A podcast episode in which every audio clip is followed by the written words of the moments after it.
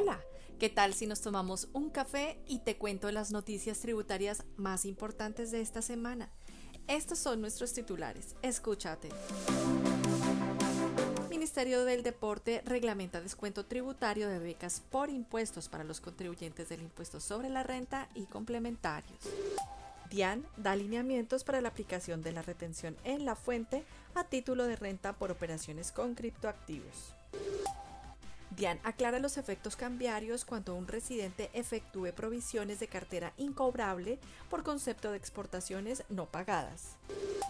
DIAN emite proyecto de resolución que establece el procedimiento para la presentación de la declaración informativa de precios de transferencia.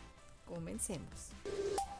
Ministerio del Deporte reglamenta descuento tributario de becas por impuestos para los contribuyentes del impuesto sobre la renta y complementarios.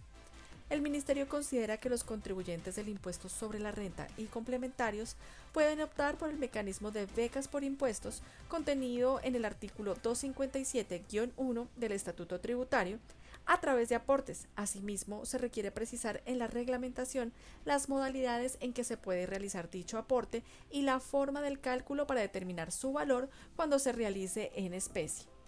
Para fomentar el buen uso del descuento tributario y en razón a que un mismo hecho económico no podrá generar más de un beneficio tributario para el contribuyente. DIAN da alineamientos para la aplicación de la retención en la fuente a título de renta por operaciones con criptoactivos.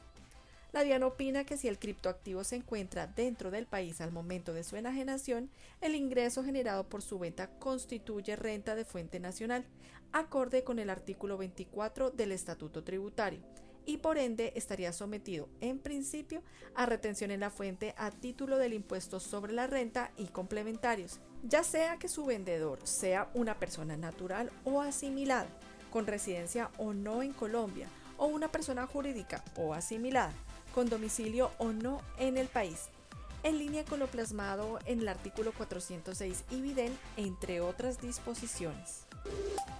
DIAN aclara los efectos cambiarios cuando un residente efectúe provisiones de cartera incobrable por concepto de exportaciones no pagadas.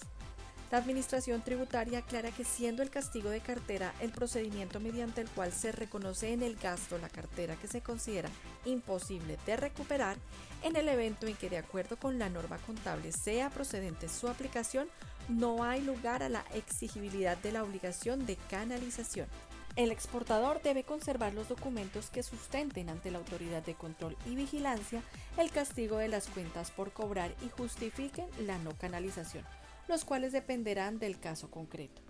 Ahora bien, en el evento de un pago de cartera por exportaciones de bienes ya castigada, los pagos respectivos deben canalizarse con la declaración de cambio por servicios, transferencias y otros conceptos. Formulario número 5, utilizando el numeral cambiario de ingreso 1601 otros conceptos.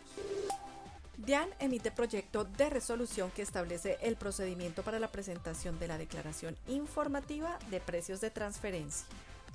La DIAN publicó proyecto de resolución por medio de la cual se establece el procedimiento para la presentación de la declaración informativa de precios de transferencia, formulario 120, la presentación del informe local y el informe maestro de la documentación comprobatoria, la notificación del informe país por país y se adopta el contenido y las especificaciones técnicas de la información que debe presentarse a través de los servicios informáticos electrónicos de la Unidad Administrativa Especial Dirección de Impuestos y Aduanas Nacionales para el año grabable 2021 y siguientes. Asimismo, la DIAN invita a los contribuyentes que tengan comentarios los hagan llegar a partir del 14 y hasta el 29 de junio de 2022 al correo electrónico precios-transferencia@dian.gov.co. Hasta aquí nuestro boletín informativo.